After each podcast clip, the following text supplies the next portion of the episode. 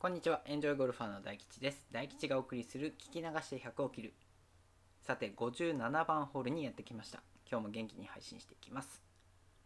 今回は、中間距離に対する考え方という話をします。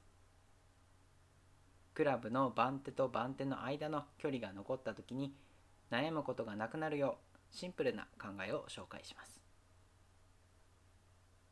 例えば、あなたが9番アイアンで最大120ヤード。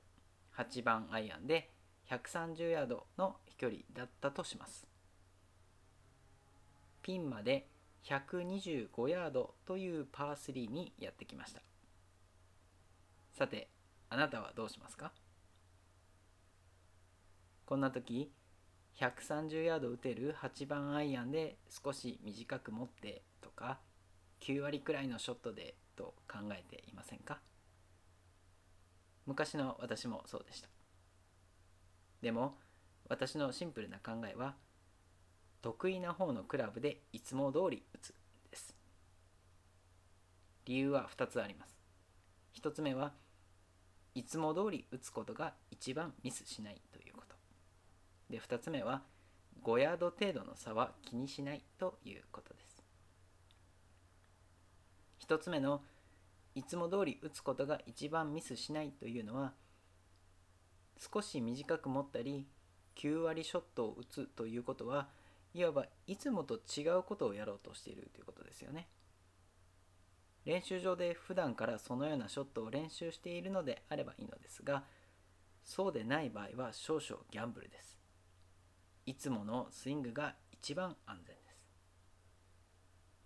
でここまで聞いた方は得意な方のクラブでいつものフルショットで打ったら結果5ヤードずれちゃうんじゃないですかと思った方もいるかもしれません。で、ここで2つ目の理由。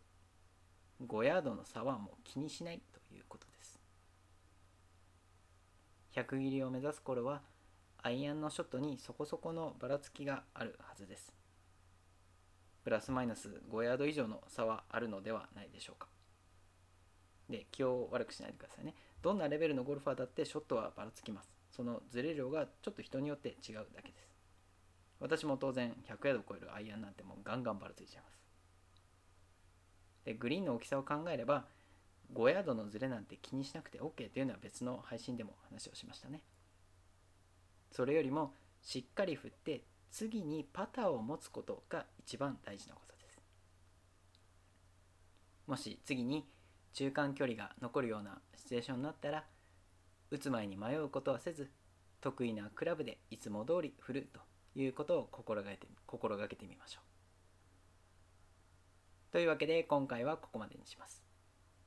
次回58番ホールはそれはショートではないという話をします。